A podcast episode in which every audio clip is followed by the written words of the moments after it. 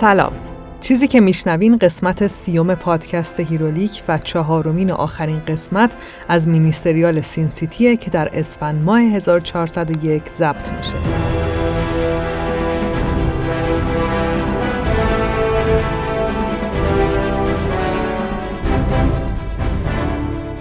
هیرولیک روایت تولد و زیست ابرقهرمانا و کتابای مصوره. روایتی که من با استفاده از منابع مختلف ولی در نهایت بر اساس تحلیل‌ها و برداشت‌های خودم تعریف می‌کنم. به آخرین قسمت از مینی سریال سین سیتی خوش اومدین. امیدوارم که قسمت‌های قبلی رو به ترتیب گوش داده باشین، لذت هم برده باشین. این دیگه آخریشه و احتمالاً من دوباره واسه مدتی برم توی غارم. تو قسمت آخر علاوه بر تعریف داستان 4، سراغ فیلم‌های سین سیتی هم میرم. بعدش هم در مورد لایه‌های داستان کمیکا یکم با هم حرف میزنیم. پس آخرش گوش بدین و هیچ جا نرین. مثل قسمت‌های قبل خیلی مختصر یه آنچه گذشت کوچیک میگم و بعد داستان رو تعریف میکنم. داستانی به نام Hell and Back که اصلا برای بچه‌ها مناسب نیست. Hell and Back یه اصطلاحه، معادل مردم و زنده شدن خودمونه. یعنی یه تجربه خیلی بدی و پشت سر گذاشتن یا یه شرایط ناجور رو رد کردن. من نمیدونم که میشه اصطلاح دقیق تری براش پیدا کرد یا نه. به هر حال من معنی رو در نظر میگیرم و این داستان رو به اسم مردن و زنده شدن تعریف میکنم. خوشحال میشم اگه پیشنهاد بهتر و دقیق تری داریم برام کامنت بذارین. ممنونم ازتون. من فائقه تبریزی هستم و با کمک بردیا برجسته نژاد این پادکست رو تهیه میکنم. این شما و این 4 و آخرین قسمت از مینی سریال 4 سین سیتی.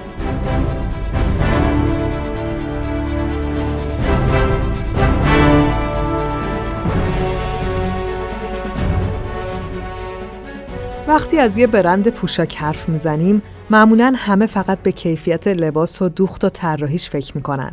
اینا قطعاً مهمه، اما برندها وظایف دیگه‌ای هم دارن. وظایفی که بهش میگن مسئولیت‌های اجتماعی که زیر مجموعه اخلاق کسب و کار قرار میگیره. نمونه‌های زیادی از این موارد تو دنیا هست که برندها کاری فراتر از فقط تولید یه محصول با کیفیت انجام میدن. مثلاً تو بحران‌های طبیعی مثل زلزله کمک میکنن. یا کمپینای آگاهی رسانی برگزار می‌کنن. مسئولیت اجتماعی شرکتی مجموعه وظایف و تعهداتیه که یه مجموعه تجاری باید در جهت حفظ، مراقبت و کمک به جامعه‌ای که توش فعالیت می‌کنه انجام بده و این مسئولیت از فاکتورهای اقتصادی و مالی فراتر میرن. تو ایران هم مجموعه‌های مختلفی چنین کارایی کردن. مثلا اخیراً ناریان که یه برند پوشاک بانوانه با کمک برند دورسا و سارک و انجمن دارندگان نشانهای تجاری پوشاک به هموطنای عزیزمون در شهر خوی کمک کرده.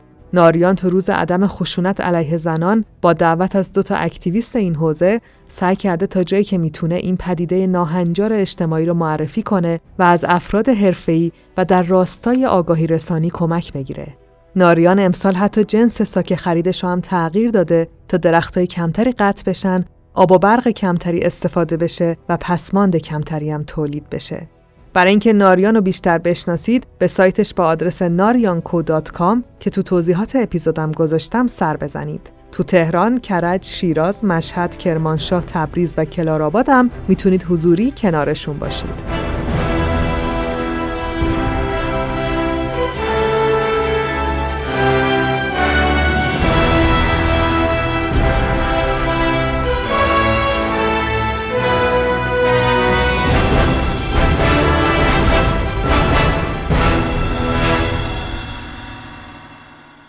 تو قسمت 27 یعنی اولین قسمت از سریال سین سیتی، من در مورد خالق کمیک سین سیتی کلی حرف زدم. از سبک کمیک گفتم و خیلی چیزای دیگه که دیگه تکرارش نمی‌کنم.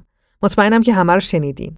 فقط برای اونایی که الان با هیرولیک آشنا شدن و یهو زدن روی این اپیزود، بگم که اولا خوش اومدین، دوما روند هیرولیک اینه که من همیشه قبل از شروع داستان از نویسنده و انتشارات و مراحل شکل‌گیری ایده مفصل حرف میزنم.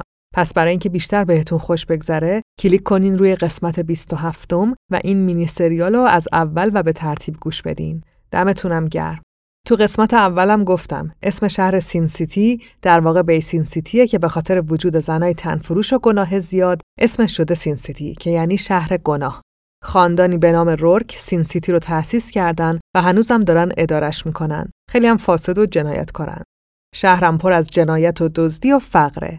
هیچ قانونی توش وجود نداره و قانونگذارا از همه بدترن و در خدمت خاندان رورکن. به قول خود فرانک میلر، نویسنده سین سیتی، تو شهر گناه جنایتکارا و زنان تنفروش قدیسن و مردان قانون شیطان.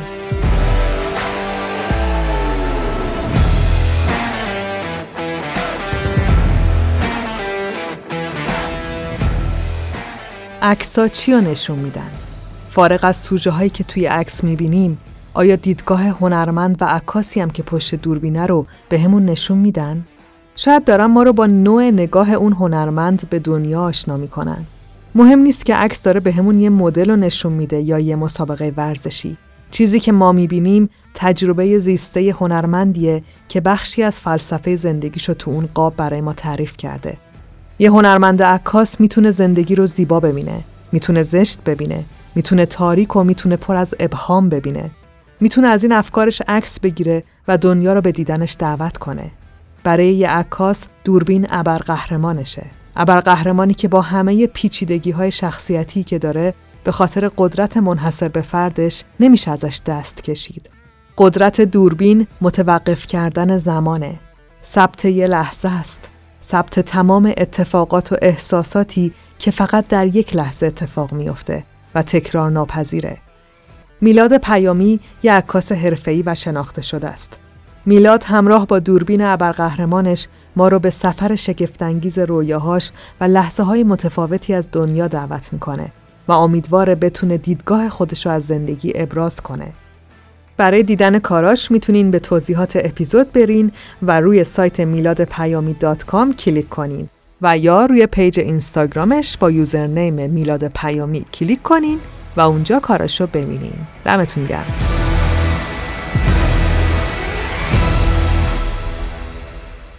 خب اینم بگم که تو این قسمت مثل قبلی‌ها همکار و دوست عزیزم آقای سامان مظلومی برای مونولوگا و بعضی از دیالوگای والاس یعنی کاراکتر اصلی به من کمک میکنن. آقای مهدی فضلی عزیز هم برای نقش رورک صدا پیشگی میکنن. دمشون گرم.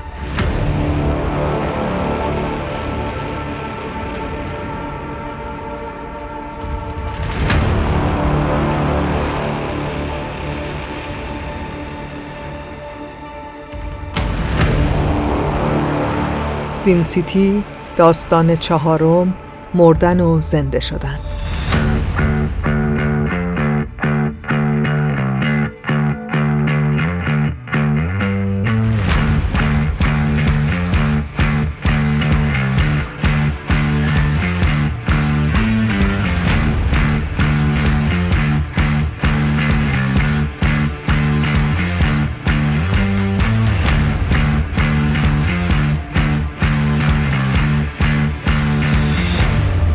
از اون شبای خنک و باحاله، عین یه جایزه بهشتی وسط تابستون.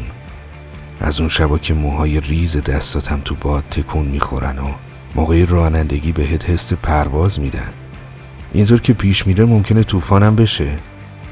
باد همه چی رو تکون میده، پنجره ها، درخت ها، سایبونا. نه، از اون شبا نیست که دلت بخواد تو خونه بمونی.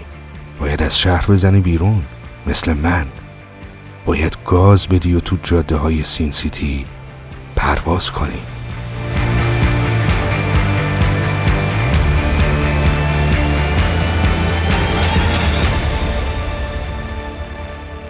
والاس تو ماشین بدون سقف و قدیمیش نشسته و داره از رانندگی تو هوای خنک وسط تابستون لذت میبره. موهای بلند و سیاهش تو باد شناورن. تحریش شلخته و چشمای سیاهش مرموزش کرده و با سرعت تو جاده‌های تاریک سین سیتی در حال ویراج دادنه. روز عجیبی رو پشت سر گذاشته. روزی که مثل همیشه میتونست پول خوبی ازش در بیاره، ولی تو لحظه آخر خودش زد و همه چی رو خراب کرد. باید از یه زن عکاسی میکرد و تحویل به یه مرد میداد. این کارو کرد، ولی نه با اون جستایی که مرد میخواست. مردم عصبانی شد و گفت تو این کاره نمیشی. بعد والاس یه نقاشی بهش نشون داد. یه اثر هنری از همون زن که هوش از سر مرد برد. ولی خب والاس شاید نقاش فوق‌العاده‌ای باشه، ولی از مردای منحرفم خوشش نمیاد. برای همین جلوی چشمای مرد نقاشی رو پاره کرد و اومد بیرون. اگه به خاطر اجاره اتاقش نبود، اصلاً کارو قبول نمی‌کرد. ولی حتی وقتی چک توی دستاش بود و کارفرما هم راضی بود، بازم نتونست. دستاش انگار بدون فرمان مغزش نقاشی رو پاره کردن. حالا مهم نیست. بازم فرصت پول درآوردن پیش میاد. دنیا که به آخر نرسیده. والاس تو این فکراست که یه کت از آسمون سقوط میکنه روی شیشه ماشینش.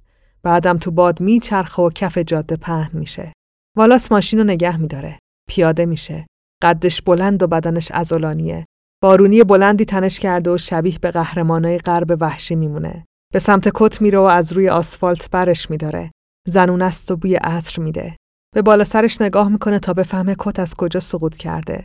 بالای یه صخره بزرگ و کویری کنار جاده یه زن سیاه‌پوست و بلند قامت ایستاده. دستاشو از هم باز کرده. والاس از همون لحظه اول میفهمه که قصد دختر چیه و فریاد میزنه تا شاید بتونه جلوشو بگیره. ولی با جلوی شنیده شدن صداشو میگیره. دختر با چشمای بسته و بدون هیچ تردیدی خودشو رها میکنه. والاس به سمتش میدوه. دختر هنوز چشماش بسته است و شتابش هم بیشتر و بیشتر میشه. والاس به موقع میرسه و دختر تو آغوش والاس سقوط میکنه. والاس روی زمین میفته ولی هیچ کدوم آسیبی نمیبینن. با این حال دختر نفس نمیکشه. بدنش سنگین‌تر از چیزیه که والاس فکر میکرد. دختر رو روی آسفالت میذاره و با ضربه زدن روی قفسه سینه‌اش و تنفس مصنوعی سعی میکنه احیاش کنه. انقدر ادامه میده تا بالاخره دختر با نفس عمیق پر از دردی به هوش میاد و چشماشو باز میکنه. ولی خیلی زود دوباره چشماشو میبنده و این بار با نفسای منظم بیهوش میشه. والاس کت سقوط کرده دختر رو دورش میپیچه و اونو به ماشینش میبره. کمی دورتر از اون صخره کذایی دوتا مرد پشت یه تپه قایم شدن و دارن به این صحنه نگاه میکنن. میبینن که والاس دختر رو سوار ماشینش کرد و بعدم رفت. یکیشون که اسمش دکتر فردریکه و خیلی ریزه میزه و عینکیه میگه دختر قرار نبود اهل خودکشی باشه. تو پروندهش همچین چیزی نبود. تازه دیدی که تنها هم نبود. اون یکی که درشت‌تر و قلدرتره جواب میده بهتر قر نزنی دکی فردریک، چون به هر حال ما امشب باید اون دختره رو ببریم و بهتر قبل از این باشه که یه صخره دیگه پیدا کنه. دکتر فردریک با سرنگ توی دستش میگه که باشه، ولی نباید گند بزنیم. مرد قلدرم اینو قبول داره. بعد هر دوشون سوار آمبولانس میشن و میرن تا مرد مرموزی که همه چی رو خراب کرد و پیدا کنه.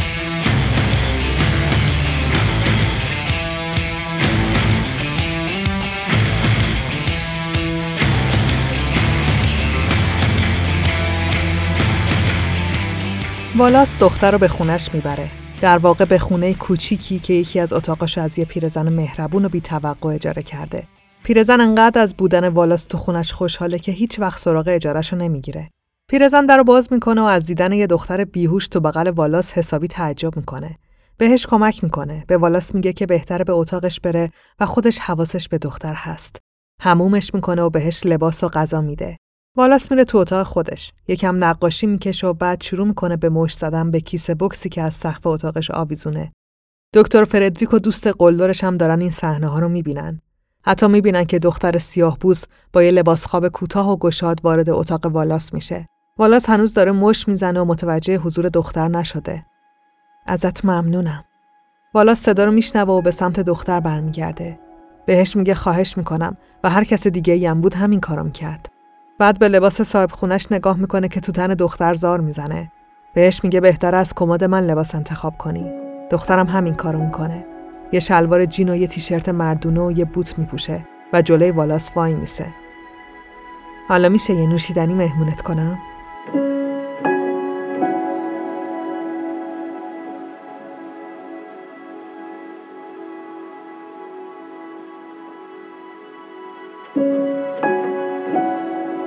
اسمش ایستره. یه بازیگر که دلش میخواد مثل من موفق باشه، ولی بازم مثل من گیر کارفرماهای احمق میفته. تو سین سیتی همه چی بوی گند میده. میخواد در مورد منم بدونه. با صدای شبیه به آوازش میگه از خودت بگو سرباز. مدال روی سینمو دیده. مدال افتخاری که فقط برای رفتن به جنگ نیست، واسه جنگیدن تا پای جونه. میخواد همه رو بدونه. خلاصش رو بهش میگم. باورش نمیشه که همه کارا رو تنهایی کردم. بهش میگم هر کس دیگه ای هم جای من بود همین کارا رو میکرد. دیگه نمیتونم طاقت بیارم. ازش میپرسم ایستر، میدونم به من ربطی نداره، ولی چرا پریدی؟ چرا پریدم؟ اگه بگم که هیجانش از بین میره. فقط بدون که از یه اشتباه بزرگ نجاتم دادی. بیا بریم بیرون. هوای اینجا داره حالمو بد میکنه.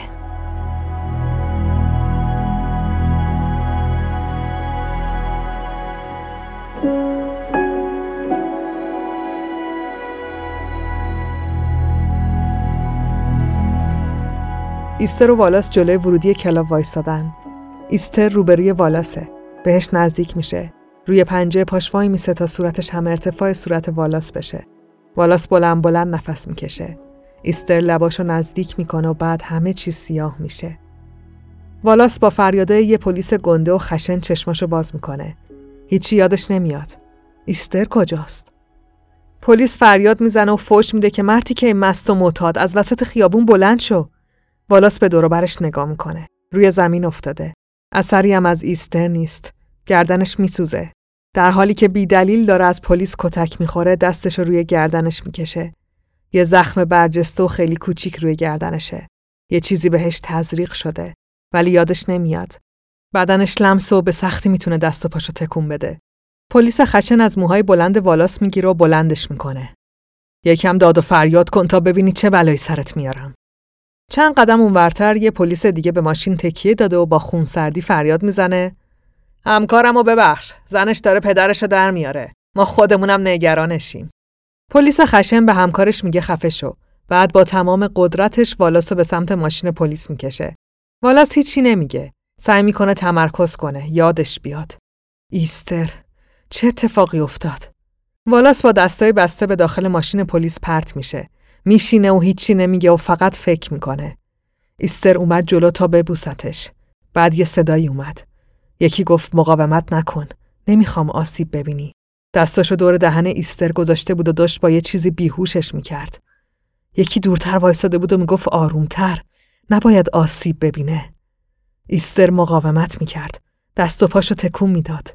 زیر دستای مرد تقلا میکرد. اما والاس هیچ کاری نمیتونست بکنه. فلج شده بود. فقط میدید و میشنید تا اینکه کاملا بیهوش شده بود. پلیسا دارن با هم بحث میکنن. والاس عقب ماشین نشسته و با یادآوری خاطرات و بلایی که جلوی چشمش سر ایستر اومده داره دیوونه میشه. ذهنش پر از سواله. ایستر کیه؟ باهاش چیکار کردن؟ الان کجاست؟ پلیسا والاس رو به مرکز میبرن. مرکز پلیس سین سیتی همیشه شلوغه. پر از آدمای عادی و غیر عادی، خلافکار و درستکار، سالم و معتاد و مریض و دیوونه و عاقل.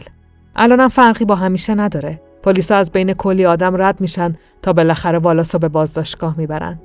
دم در اتاقک بازداشت والاس وای میسه و دستبند باز شدهشو تحویل پلیسا میده. پلیس عصبانی با دیدن دستبند باز شده والاس عصبانی ترم میشه و با باتوم و لگد میندازتش تو سلول. سلول شلوغه. بوی استفراغ و عرق میاد. یکی داره دعا میخونه. والاس یه گوشه روی زمین میشینه و سعی میکنه تمرکز کنه. بدنش هنوز یکم لمسه. دوباره به اون لحظه ها فکر میکنه. به لحظه بردن ایستر. یعنی کجا بردنش؟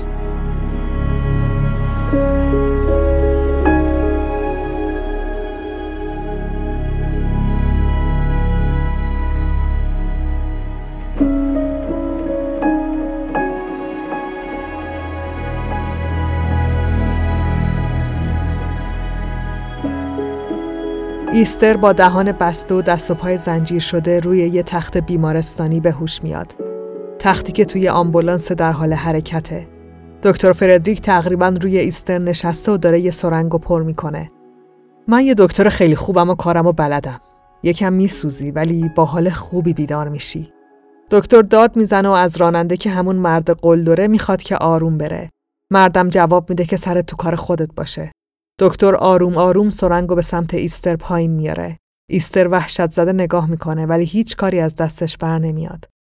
برای بار دوم چشماشو باز میکنه. این بار توی اتاق خالیه. روی زمین افتاده. برهنه است. هیچ نوری تو اتاق نیست. حس میکنه موهاش بلندتر و سنگینتر شدن. بهشون دست میزنه. موهاش پرپشت و درخشان شدن. مدل جدید موهاتو دوست داری؟ خیلی چیزای دیگه هم قراره تغییر کنه. ایستر روشو برمیگردونه و مردی رو میبینه که روی یه صندلی نشسته. یه مرد حدوداً 50 ساله. اندامش درشت و ورزشکاریه. قدش بلند و سرشو کاملاً تراشیده. صندلی رو برعکس گذاشته و روش نشسته. دستاش روی پشتی صندلی، و کت بلندش از دو طرف صندلی روی زمین کشیده شدن. با خونسردی و تحسین به ایستر نگاه میکنه. سیگارش رو روشن میکنه و ادامه میده. یه زندگی بدون درد در انتظارته. بدون تنهایی، با بدن و روحی از نو ساخته شده و پیش رفته. وقتی کارمون باهات تموم شد، تو یه اسم جدید داری. یه آدم جدید، بدون خاطره و بدون آدمای به درد نخور. جسم تو لیاقتش بیشتر از زندگیه که براش ساختی. تو برای کامل شدن به دنیا آمدی. البته صورتت باید یه تغییرایی بکنه. کمتر این نژادتو نشون بده و بیشتر به درد مارکت بخوره.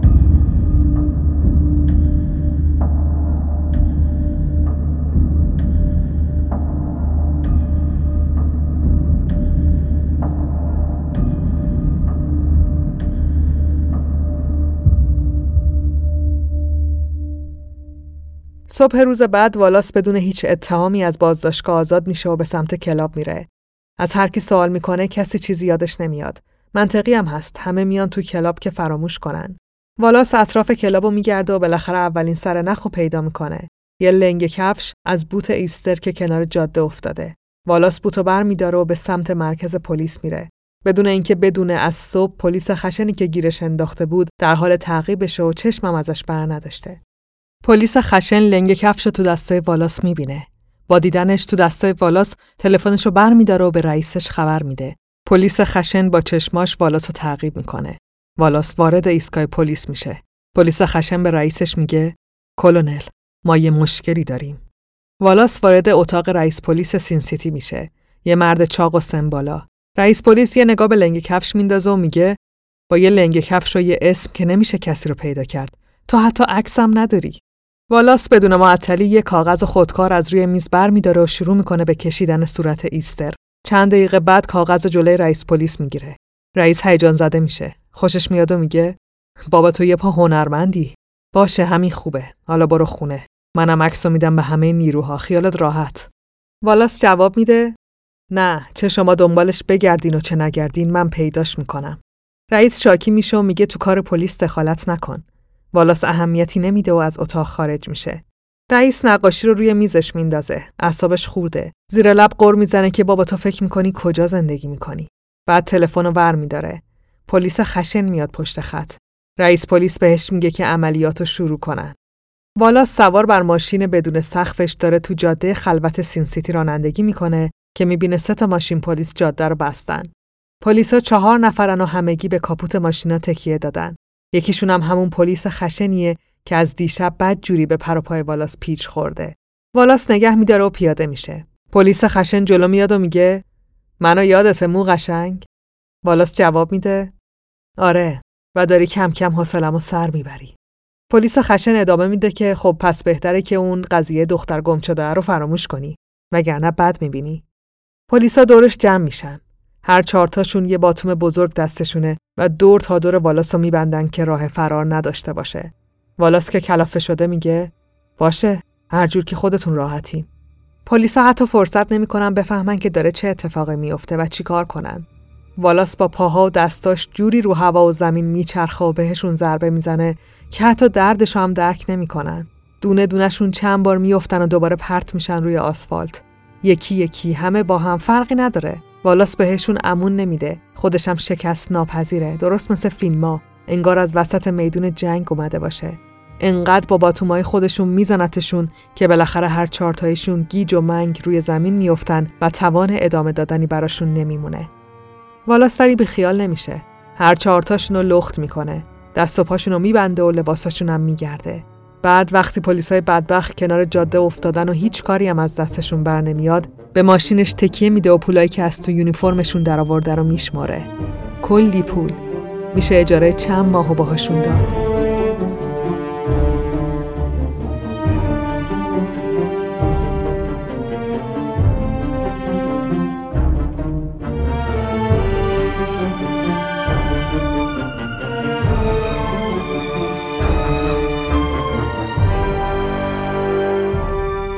پلیسای خوب سین سیتی با جیبایی پر از پول.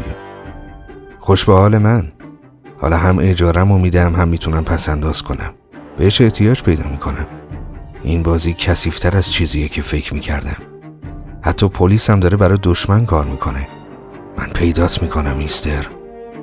هر کجا که باشی میام پیدات می‌کنم و برات می‌گردونم.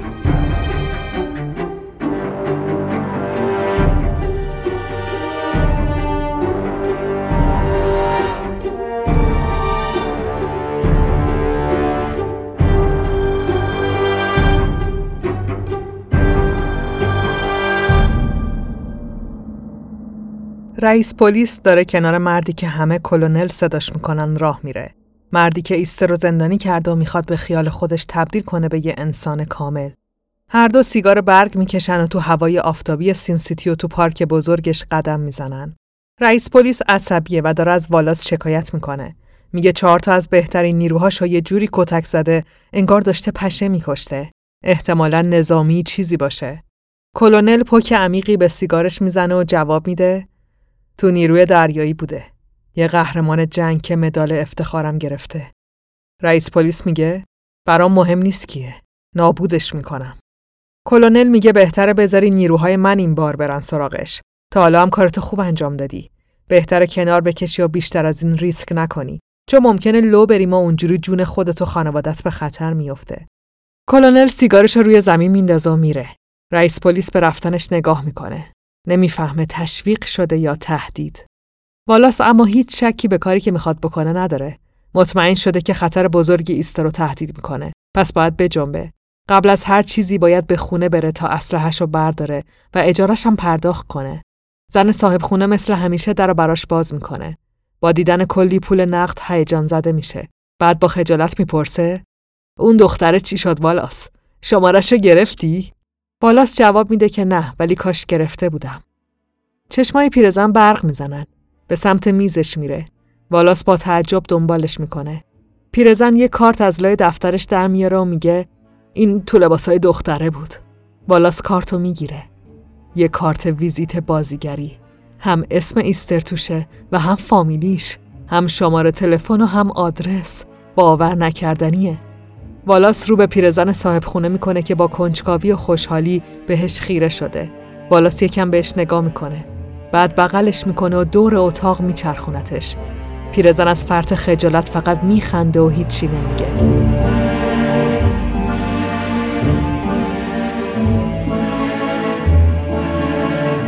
خیلی طول نمیکشه تا والاس با آپارتمان ایستر میرسه. تو تاریکی شب و تو یکی از محله‌های فقیرتر سین سیتی کنار یه ساختمون آجری و بلند وای میسه. پیاده میشه و خودشو به پله‌های اضطراری میرسونه. چراغ آپارتمان ایستر خاموشه. از پله‌ها بالا میره. پنجره اتاق خواب بازه و والاس راحت وارد میشه. یه زن روی تخت 2 نفره اتاق خوابیده. والاس بهش نزدیک میشه. زن از جا میپره. موهای کوتاهی داره.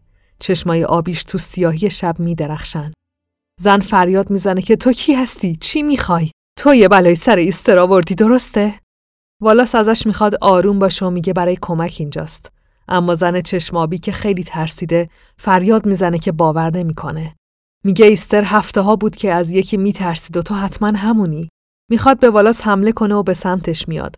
والاس جلوشو میگیره. دستاشو محکم میگیره و میگه من برای کمک به ایستر اینجام و از چیزی هم خبر ندارم، قسم میخورم. تو کی هستی؟ هم خونشی؟ زن روی تخت میشینه. گریهش گرفته. میگه اسمش دالیاست. معذرت خواهی میکنه و میگه ایستر ناپدید شده و اونم نمیدونه باید چی کار کنه. والاس هم خودشو معرفی میکنه و سعی میکنه آرومش کنه. سعی میکنه ازش اطلاعات بیشتری بگیره، ولی تا بخواد جوابی بشنوه در اتاق باز میشه و باز پلیس خشم برای بار هزارم جلوی والاس سبز میشه. یه نگاه به هر دوشون میکنه و میگه خانم شما باید همراه من بیای و شما آقا قرار همین الان بمیرید.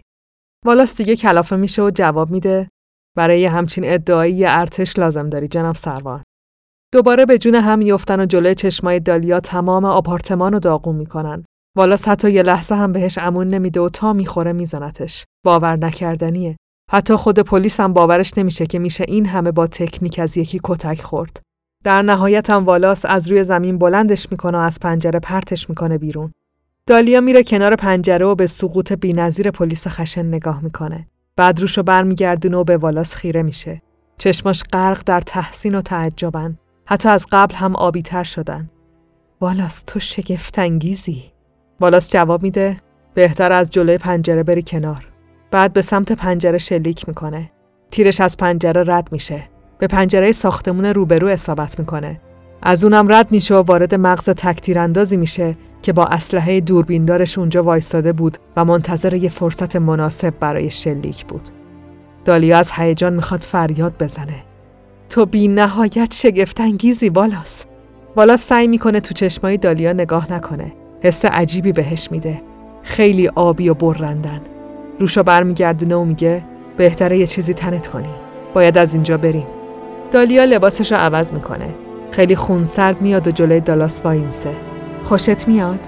والاس بدون اینکه جوابشو بده محکم دستشو میگیره و از پله‌های اضطراری فرار میکنه.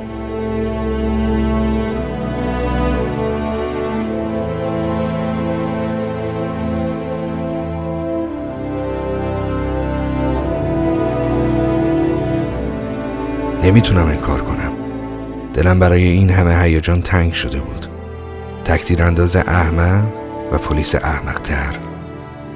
گوشیشو دزدیدم. آخرین بار به یک کلونل نامی زنگ زده بود. منم بهش زنگ زدم. یه لهجه انگلیسی و کلاسیک داشت. بهش گفتم نیروهاش نفله شدن و بهتره تا خودشو پیدا نکردم و نکشتم ایسته رو برگردونه. تلفن رو قطع کرد. هر ثانیه که میگذره من به حقیقت نزدیکتر میشم. پیدات میکنم ایستر، هر کجا که باشی.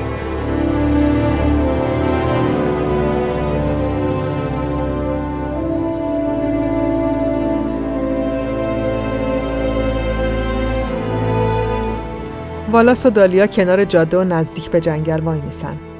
والاس از دالیا میخواد تو ماشین بمونه و خودش به سمت جنگل میره. تو جنگل یه یار قدیمی رو پیدا میکنه. مرد عجیبی که توی چادر بین حیوونا زندگی میکنه.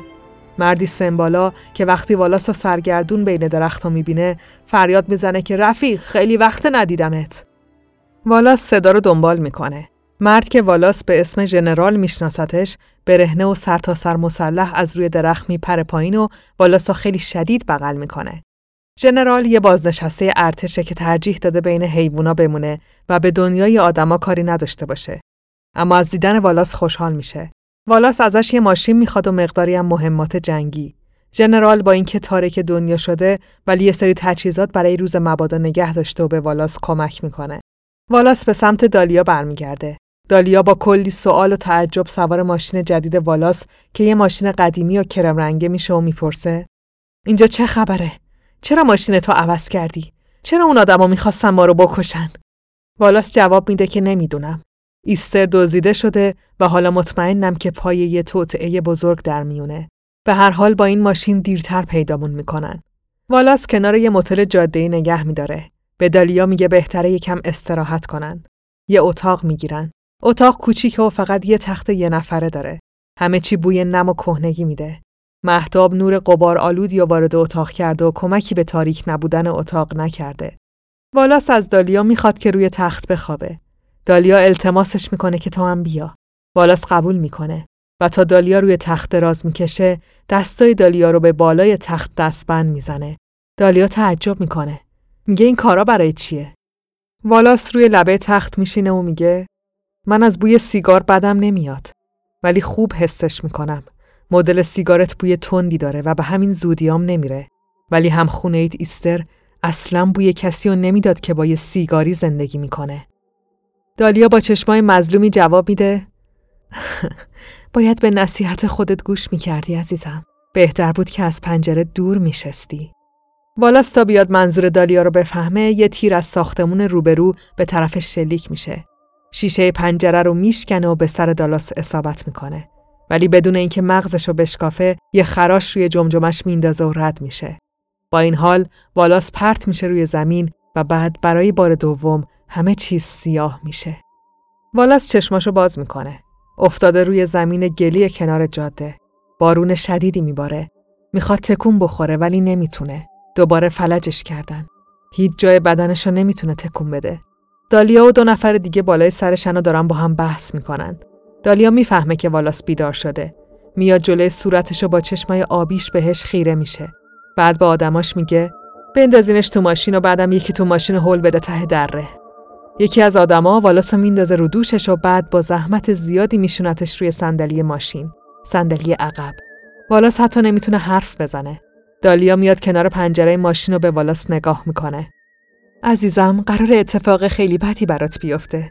راستش نمیشد یهو ناپدیدت کرد، چون ناسلامتی قهرمان جنگی. بالاخره یکی میومد دنبالت. برای همین الان باید نقشه معتاد بازی کنی که از شدت نشگی سقوط میکنه تو دره.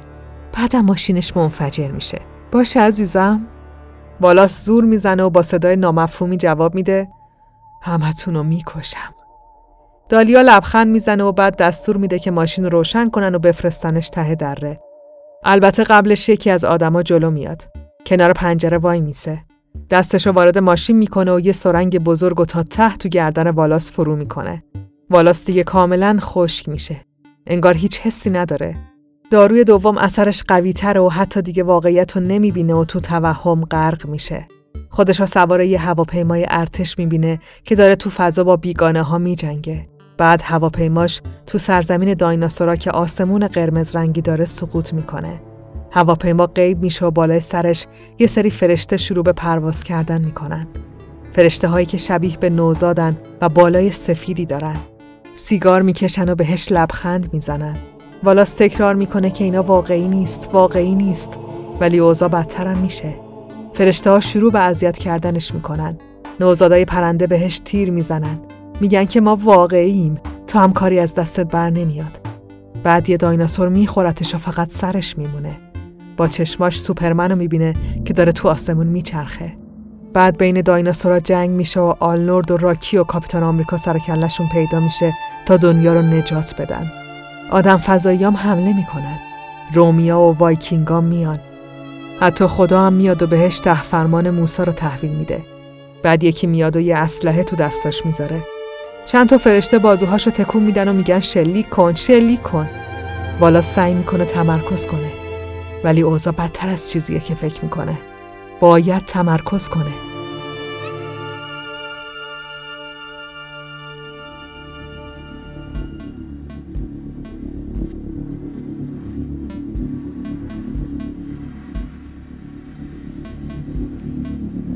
امکان نداره. نه، این اتفاق واقعی نیست. تمرکز کن والاس. ایستر بهت احتیاج داره. بهتره فکر کنی و سعی کنی سر در بیاری. تو توی سین سیتی هستی. تو تله افتادی و هنوز راه فراری پیدا نکردی. نفس عمیق بکش. اینا توی ذهن خودتن. پس از پسش برمیای. قلبم داره تیر میکشه. همه جا داره تاریک میشه. دارم کور میشم. چقدر همه جا ساکته. من مردم.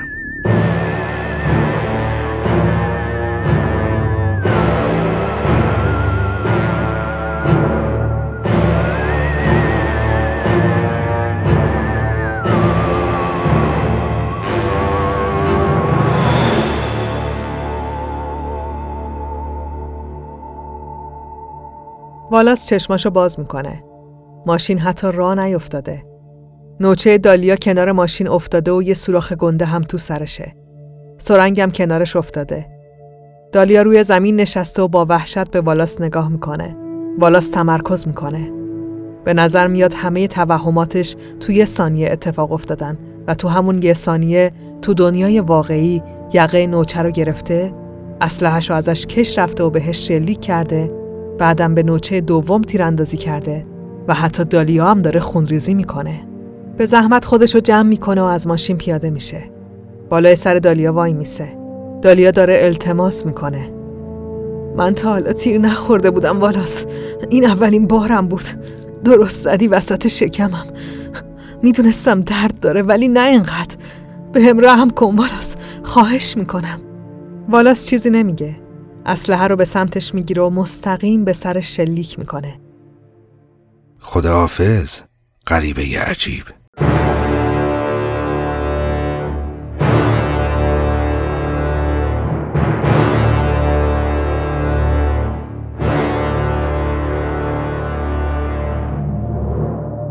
شنیدن خبر قتل دالیا و آدماش حسابی کلونلو به هم ریخته. باورش نمیشه که یه غریبه حاضر به خاطر زنی که فقط نیم ساعت دیدتش همه این کارا رو بکنه و حتی بمیره. البته نمیره، بلکه همه رو بکشه و تقریباً یه گروه مافیایی رو از هم بپاشونه. یه مرد شکست ناپذیر. کلونل سعی میکنه عملیاتش رو جلو بندازه. دکتر فردریکو تهدید میکنه که زودتر کارش رو انجام بده. حتی سراغ بچه‌های رئیس پلیس هم میره و از نزدیک تهدیدشون میکنه. هدفش هم گیر انداختن والاسه. به تک تک افرادش میگه که اگه دست نجنبونی ما همه چی لو بره، پای همتون گیره. در همین حین والاس برمیگرده پیش دوست قدیمی ژنرال و تو اقامتگاه جنگلیش پنهان میشه. هنوز اثر داروها تو بدنشن. ساعتها بالا میاره. دست و پاش میلرزن و گاهی توهم میاد سراغش. سعی میکنه آروم باشه. دوش میگیره و مدت زیادی زیر آب میمونه. دستاش هنوز میلرزن، ولی وقتی برای هدر دادن نداره. ایستر بهش احتیاج داره. بالاخره خودشو جمع جور میکنه. تو انبار مهمات ژنرال هر چی که میخوادو پیدا میکنه. لباس جنگ میپوشه. مسلسل برمیداره و کلی نارنجک به خودش وصل میکنه. موهای بلندش هم با دستمال سر میبنده. بعد میره که این بار ایستر رو پیدا کنه و این قضیه رو تموم کنه.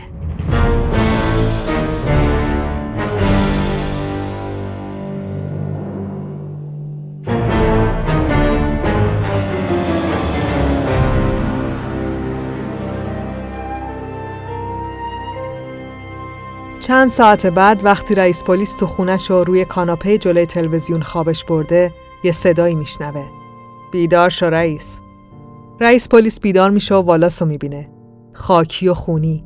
از جاش میپره و میخواد بره سمت اسلحه‌اش، ولی والاس کلی فشنگ بهش نشون میده و میگه تفنگت خالیه. بهتره بشینی و خوب به حرفام گوش بدی. من کاری با تو ندارم. همسر و بچه‌های رئیس پلیس طبقه بالا خوابیدن. پس اونم مجبور میشه که گوش بده. نمیخواد کسی رو بترسونه. آروم روی کاناپه میشینه. والاس هم روبروش روی زمین میشینه و شروع میکنه به تعریف کردن.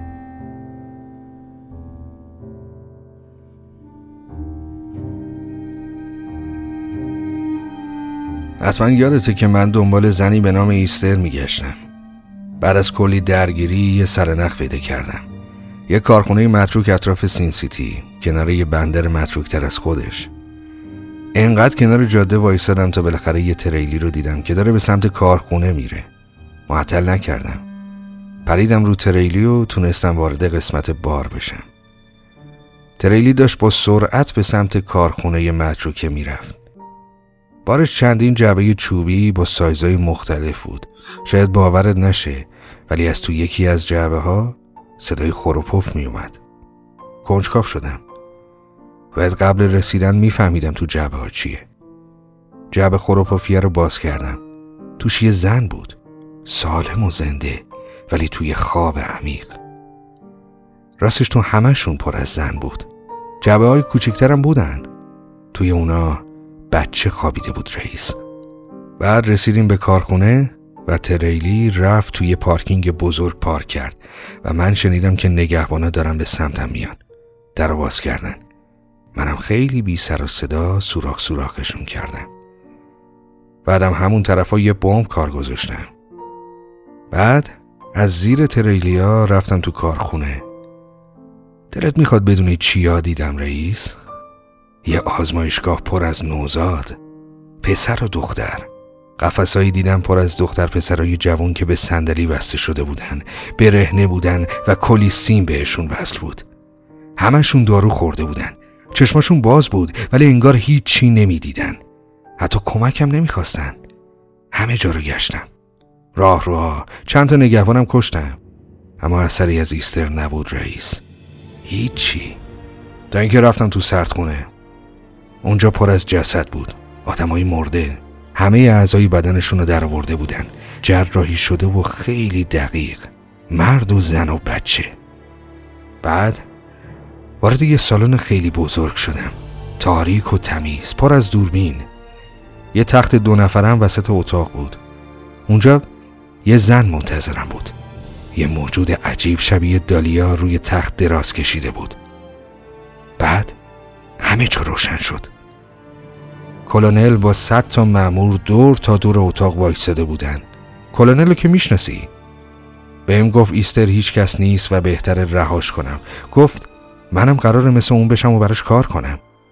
البته جلسه خیلی طول نکشید، چون اون بمبه که بیرون کار گذاشته بودن منفجر شد و دیوار رو سرمون خراب شد. منم فرار کردم و اومدم اینجا.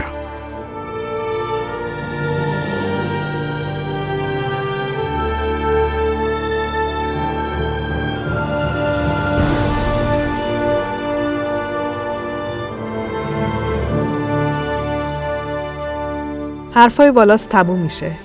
چشم از رئیس بر نمیداره. رئیس پلیس سکوت کرده و هیچی نمیگه. اصلا نمیدونه چی باید بگه. والاس یه قهرمان جنگیه که یهو جلوشون سبز شده و حالا همه چی رو میدونه. تلفن خونه زنگ میخوره. رئیس بر میداره.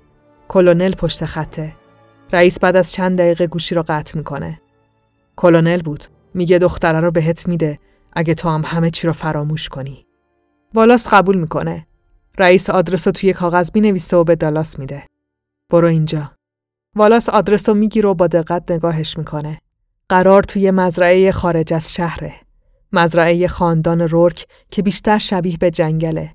هیچکس نمیدونه اون تو چه خبره. جای ترسناکی که هر اتفاقی ممکنه توش بیفته. والاس معطل نمیکنه و همون شب وارد مزرعه میشه. بهش گفتن مستقیم به انبار بره و اونجا ایستر رو پیدا میکنه. همین کارو میکنه. تو تاریکی مطلق سین سیتی ایستر رو تو انبار مزرعه رورک پیدا میکنه. ایستر مات و مبهوت وسط انبار نشسته. با دیدن والاس از جاش بلند میشه. یکم نگاهش میکنه و میگه والاس، تو والاسی، منم ایسترم. آره یادم اومد، من ایسترم، اسم من ایستره. ایستر دوباره روی زمین میفته. والاس به سمتش میره. یه کت ضد گلوله و سنگین تنش میکنه. ایستر هنوز داره ادامه میده. والاس اونا میخواستن صورتم ازم بگیرن. میخواستن دیگه سیاه نباشم. والاس بغلش میکنه و میگه الان دیگه همه چی تموم شده. بهت قول میدم که دیگه جات امنه. والاس این کت خیلی سنگینه. والاس میگه میدونم. بعد کمکش میکنه تا از انبار خارج بشن. اما تا پاشونو بیرون میذارن از آسمون به سمتشون تیراندازی میشه. والاس از ایستر میخواد به سمت ماشین بدوئن. ایستر میترسه و فریاد میزنه. والاس تو بغلش میگیرتش و با هم به سمت ماشین میرن. والاس تنها نیومده بود. ژنرال با ماشینی شبیه تانک از لای درختا بیرون میاد و به هلیکوپتر تیراندازی میکنه. بالاخره تیراش به هدف میخورن و هلیکوپتر بعد از کلی چرخیدن وسط مزرعه رورک سقوط میکنه. والاس و ایستر به ماشین میرسن. ژنرال و تانکش هم پشت سرشونن. اونا در حالی از مزرعه بیرون میان که آخرین نقشه کلونل برای کشتن والاس هم به بن‌بست میخوره. والاس ایستر رو مستقیم به بیمارستان میبره. دکترها بهش میگن که تو خون ایستر پر از مواده ولی زنده میمونه و حالش خوب میشه. والاس تشکر میکنه و بعد از مدتها با خیال راحت روی صندلی‌های بیمارستان میشینه. اما همون موقع صدای فریاد دکترها و پرستارا بلند میشه و همشون به سمت اورژانس میرن. والاس بلند میشه و دنبالشون میکنه. باورش نمیشه. تمام زنا و مردا و نوزادایی که تو اون کارخونه لعنتی دیده بود تو اورژانس بودن. پلیسا هم کنارشون بودن. همشون نجات پیدا کرده بودن و به طرز باور نکردنی پلیس سین سیتی این کارو کرده بود. رئیس پلیس. والاس با دهن باز به این صحنه نگاه میکنه. اما در حالی که این واقعه تاریخی تو بیمارستان سین سیتی در حال اتفاق افتادنه، رئیس پلیس نچندان درستکار سین سیتی دورتر از بیمارستان و تو همون کارخونه متروکه مونده. همه رو نجات داده و حالا با دوتا از ماموراش روبروی کلونل وایستاده. کلونل به صندلی بسته شده و داره فوش میده. بهش میگه اشتباه بزرگی کردی. ولی رئیس جواب میده تو اشتباه بزرگی کردی کلونل. نباید خانواده منو تهدید میکردی. بعد یه تیر میزنه درست وسط پیشونی کلونل و برای همیشه این پرونده رو میبنده.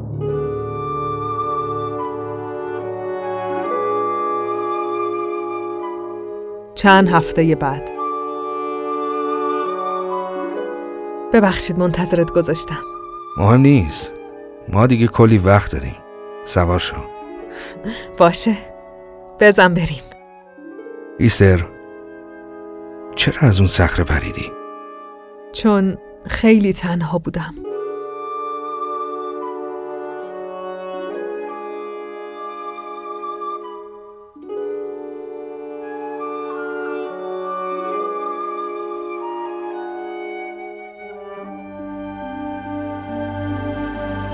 سین سیتی، شهری که همه رو فاسد میکنه. اگه نتونه فاسد کنه روشون یه لکه میندازه و اگه بازم نتونست میکشتشون. ولی واسه ما دیگه فرقی نداره. سین سیتی و بوی گندش دیگه کیلومترها با ما فاصله دارن. روزای جدید و آفتابی در انتظارمونه و ما کلی حرف برای گفتن داریم.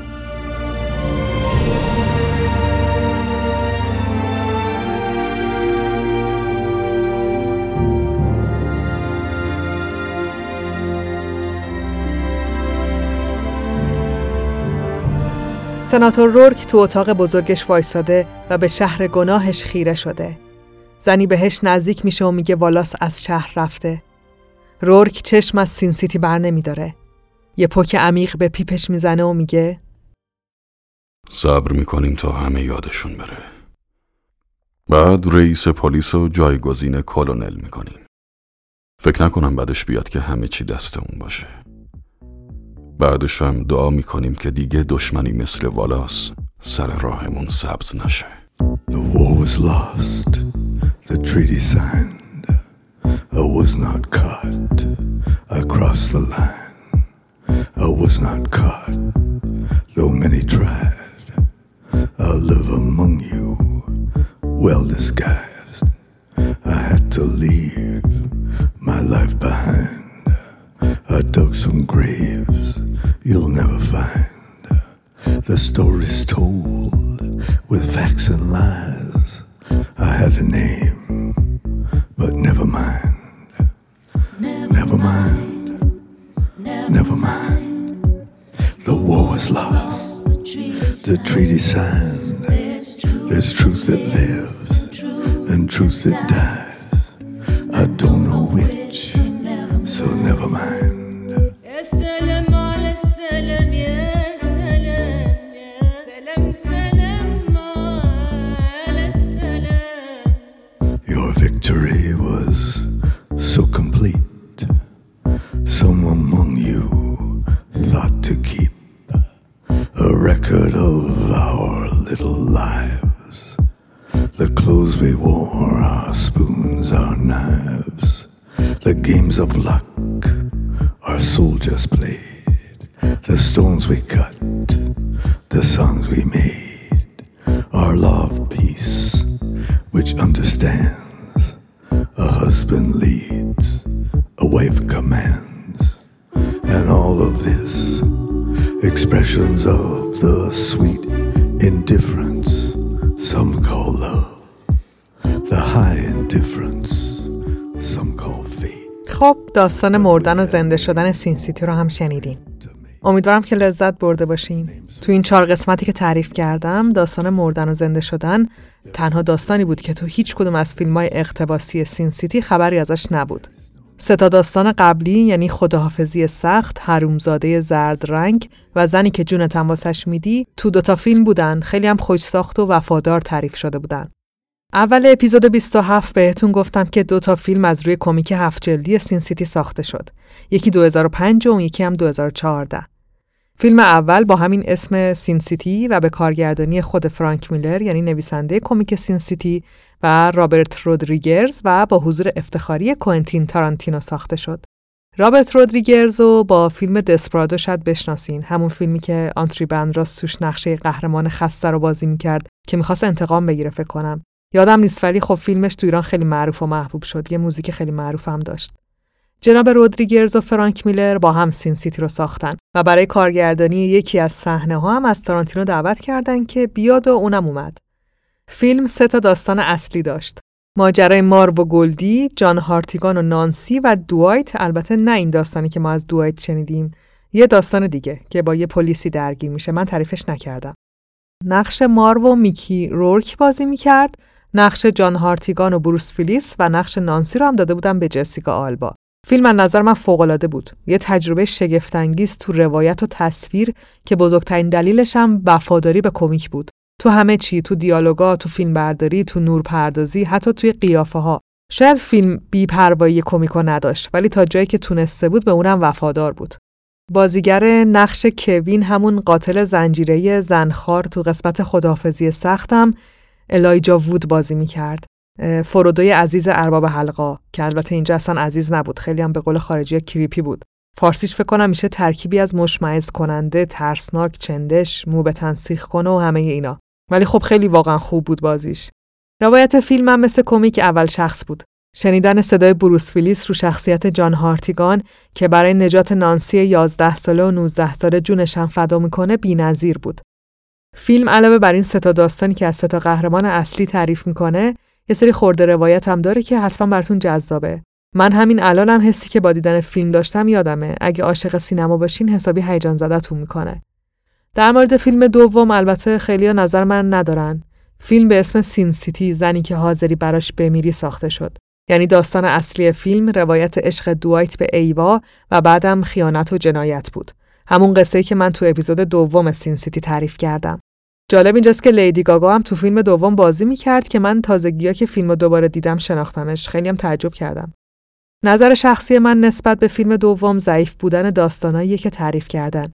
یعنی دوتا شاهکار اصلی کمیک سین سیتی که میشن داستان مارو و داستان جان هارتیگان تو فیلم اول تعریف شده بود و برای فیلم دوم متریال به اون شاهکاری نداشتن. داستانایی کم تکراری و دم دستی به نظر می اومدن. منظورم اینه که نشون دادن زنای بی‌نهایت سکسی و جذاب که برای زندگی خوب و پول از این ویژگیشون استفاده میکنن و مردای قدرتمندی که در برابر این ویژگی زنا و شهوت خودشون بی‌عقل و بی‌دست و پا میشنم، با اینکه توهین‌آمیزه ولی با داستان و فیلمنامه خوب میتونه اثر چشمگیری بشه. ولی بدون داستان خوب اینا میشن یه سری نشونه تکراری که فقط جنبه سکسی پیدا میکنن. داستانای فیلم دومم به خوبی فیلم اول نبودن و برای همین اون بعد توهین‌آمیز بودن بیشتر تو چشم بود. علاوه بر داستانا، یکی دیگه از ایرادایی که فیلم دوم داشت این بود که هرچی نشون میداد قبلا تو فیلم 2005 دیده بودیم. یعنی هر المان شگفت‌انگیز و غافلگیر کننده‌ای که تو فیلم اول زبونمون رو بند می آورد، تو فیلم دومم همونقدر تو چشم ازش استفاده کرده بودن. ولی خب دیگه جدید نبودن دیگه. منظورم تکنیک‌های سینماییه، نورپردازی، فیلمبرداری، همه چی. البته با همه اینایی که گفتم من خیلی فیلم دومم دوست داشتم. کلاً پشت سر هم دیدن این دوتا فیلم جذابه. تجربه شگفت‌انگیزیه دیگه. پیشنهاد می‌کنم که یه شب سین سیتی به خودتون جایزه بدین. البته بعد از شنیدن 4 قسمت مینی سریال سین سیتی هیرولیک که از روی شگفتی اصلی یعنی کمیک تعریف شده، کمیکی که می‌خوایم الان با هم تحلیلش کنیم.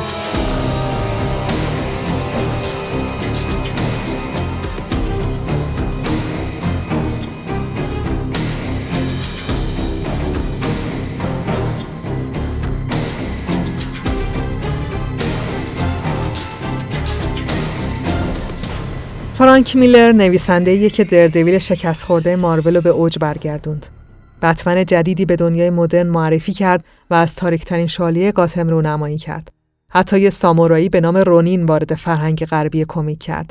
اما با همه اینا صادقانه‌ترین و عمیق‌ترین خلاقیتش رو تو سین سیتی نشون داد. یه جورایی انگار برای ابراز هنر تابو و زیرزمینیش به جای غیر از دنیای پرزرق و برق ابرقهرمانا احتیاج داشت. انگار این ایدهش به قول مارف توی اتاق داغون تو داغونترین جای مغز داغونش بود که باید تبدیل به سین سیتی میشد. شهری که به گفته خود فرانک میلر قهرماناش آدمای بیقانونن و زنهای تنفروش هم از مهربونترین انسانهان. شهری که فضیلت اخلاقی تعریف دیگه‌ای داره و هیچ قانونی هم برای محافظت از تو وجود نداره. داستانای سین سیتی سریع و خشن و بیرحمانه تعریف میشن. تمام قهرمانا و شخصیتاش با اولین نیازهای انسانی گول میخورن. با همون نیازها هم گول میزنن، مسیر زندگیشون رو انتخاب میکنن و حتی به خاطرشون میمیرن. خشونت، شهوت، مواد مخدر، پول و نیاز شدید به عشق پیرنگ درونی هر داستان و انگیزه قهرماناشه. عشقی که اونقدر قلوف شده و جنسی تعریف میشه که حتی باور کردنی هم نیست. منظورم اینه که حتی مثل داستانای پرنس و پرنسسای دیزنی هم نیست. هیچ دختری توی یه جایی از دنیا زیر دست یه جادوگر شکنجه نمیشه که یه پرنسی بیاد نجاتش بده. نه. همه در حال شکنجه شدنن. خود عشق و عاشقی هم که نشون میده هیچ فایده‌ای جز زجر و آزار و هیچ پایانی جز مرگی بیرحمانه نداره. یعنی حتی نمیشه با داستانش خیال پردازی کرد، حتی به اشتباه. نمیشه چشما رو بست و آرزوی مردی مثل مارو داشت که بیاد نجاتت بده، یا زنی مثل ایوا رو تخیل کرد که بهت عشق بورزه و هر روز صبح تو نور آفتاب وایس و برات نقش حوری بهشتی رو بازی کنه. همه چی تاریک‌تر و سیاه‌تر از این حرفاست. قهرمانا به اندازه ضد قهرمانای داستان ترسناک و خشنن. همونقدر جانین و میتونن آدم بکشن. فقط تو گروه مظلومای شهرن، گروه بیپناها، گروهی که هیچ کس قرار نیست به دادشون برسه. مردای قانون و پلیسای شهر فقط فاسد نیستن، جنایتکارن. سیاستمدارا هم که هر کاری دلشون خواست میکنن. راستش نمیتونم بگم که چرا این چیزایی که میگم در نهایت شگفت‌انگیز از آب در اومده، ولی خب در اومده دیگه. یه جمله معروفی هست که میگه اینکه چی تعریف میکنی مهم نیست، مهم اینه که چه جوری تعریفش میکنی. نمیدونم جمله کیه ها، خودم هم تو کلاسای داستان نویسی شنیدم که فکر کنم اونام نمیدونستن از کیه، ولی پیامش واضحه و واسه سین سیتی هم صدق میکنه. به نظر من تنها داستانی که میشد با قهرمانش همزاد پنداری کرد ماجرای جان هارتیگان و نانسی بود. یه پلیس که فقط یه ساعت تا بازنشستگیش مونده و میره تو دل بزرگترین دشمن شهر، یه دختر بچه رو از دست پست‌ترین انسانی که میتونه وجود داشته باشه نجات میده. دختر بچه هم عاشقش میشه و سالها براش نامه مینویسه و به خاطر اون نامه‌ها خود پلیس هم عاشق دختره میشه. بقیه‌ش هم که دیگه شنیدین. به نظر من درام بی‌نظیریه واقعاً. ولی خب داستان ماروا گلدی یا دوایت و ایوا انقدر قابل لمس نیستن، ولی انقدر خوب و سریع تعریف شدن که نمیتونی نفس بکشی. راستش سین سیتی و کاراکتراش کلاً گیج کنندن. هیچ کدومشون دوست داشتنی نیستن. همشون بیمار روانی ان و انگار تو تیمارستانن. مثلا یه تیمارستان آرکامی که خودش یه شهره، تیمارستانی به اسم سین سیتی. ولی خب از طرفی یه جور دیگه هم میشه به ساکنین سین سیتی نگاه کرد. آدمای این شهر هر جوری که هستن، همشون اونقدر تو کثافت غرق شدن که کوچیکترین نوری زندگی تاریکشون رو میتونه به کل دگرگون کنه. توی داستان اول فقط برای یه همخوابگی کوتاه مارو همه چیزشو میذاره که انتقام دختر رو بگیره. تو یکی داستان دختر بچه به خاطر اینکه یه پلیس وظیفه‌شو درست انجام داده و نجاتش داده، سالها عاشقش میمونه. پلیس به خاطر معصومیت دختره که فقط چند لحظه به زندگیش نور میده، زندگیشو براش فدا میکنه. همه این قهرمانا تا قبل از تابیده شدن این نور خیلی خیلی باریک به زندگیشون، خودشون نماد آدمای بدی بودن که تو سیاهی داشتن دست و پا میزدن. اما همین نور کوچیک زندگیشون رو دگرگون کرد. و خب شاید این پیام یا همون عنصریه که هر داستان و کاراکتری رو شنیدنی، دوست داشتنی و الهام بخش میکنه. حالا بگذریم. جدای از داستان، تصویرسازی فرانک هم بی‌نظیره. سیاه‌سفید بودن به کنار، قابا واقعا متفاوت بسته شدن. فیلم‌ها حتی تو همین قاب بندی هم به کمیک وفادار بودن. تصویر کلاب کیدی، رقصیدن نانسی و کلاً حال و هوای شهر یه جوری طراحی شده که اصلا نیازی به توصیف نداره. تو همون قاب اول کاملا متوجه میشی که چرا اسم این شهر سین سیتیه، چرا شهر گناهه. خلاصه سین سیتی یکی از وحشی ترین کمیکاییه که به طور مستقل از جریان اصلی چاپ شد و همه رو هم انگشت به دهن گذاشت. فرانک مبلغ خشونت و سکس و سیاهی نبود، الهام بخش متفاوت بودن و خلاقیت بود. به نویسندهای جدید نگفت که دارک بنویسین، گفت هر چی میخواین و بنویسین و فقط خوب تعریفش کنین. فرانک بعد از سین سیتی موفقیت‌های دیگه هم داشت که آشناترینش برای ما ایرانی‌ها 300، چون در مورد جنگ یونان با ایرانیاست تو زمان خشایارشاه. نمیدونم میدونستین یا نه، ولی اون فیلمم از روی کمیک فرانکه که اونم تا جایی که میشده چه داستانی و چه تو فیلم برداری به کمیک وفادار بوده. البته داستان 300 و تصویری که از ایرانیا و خشایارشاه نشون داد خیلی رو عصبانی کرد، ولی خب به هر حال یکی از شناخته شده ترین آثار فرانک دیگه. فرانکی انتشاراتم برای خودش راه انداخته که با توجه به وعده وعیدش قرار داستانای بیشتری از سین سیتی بشنویم و اینجوری با کاراکترهای جدیدی از شهر گناه آشنا بشیم. دیدن نسل جدید ساکنین سین سیتی میتونه خیلی جذاب باشه. اینکه از 40 سال پیش تا الان سین سیتی چجوری دووم آورده و کی داره تو کوچه بس کوچه‌های همچین شهری زندگی میکنه، برای من که خیلی جذابه. تا اون موقع میتونین کمیکاشو بخونین، فیلماشو ببینین و مینی سریال سین سیتی هیرولیک هم بشنوین و امیدوارم که لذت ببرین.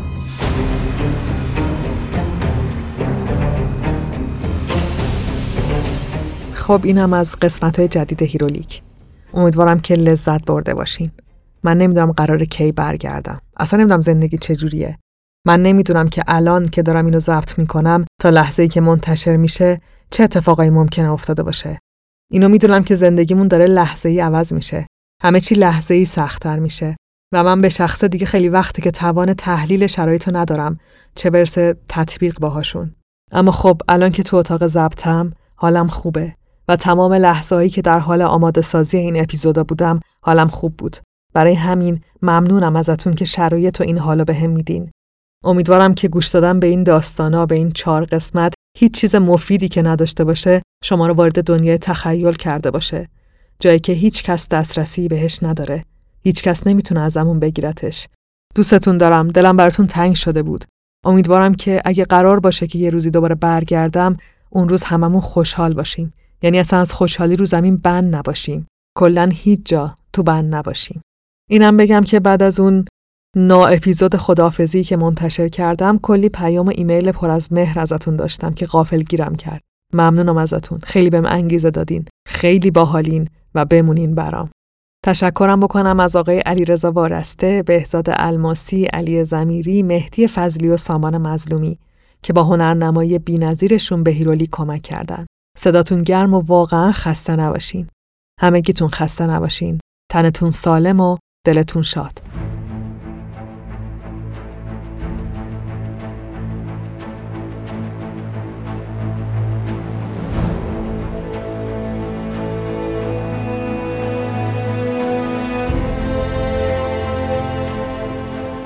چیزی که شنیدین قسمت 30 هیرولیک و 4 قسمت از مینی سریال سین سیتی بود. هیرولیک رو من فائقه تبریزی به کمک بردیا برجسته نژاد میسازم.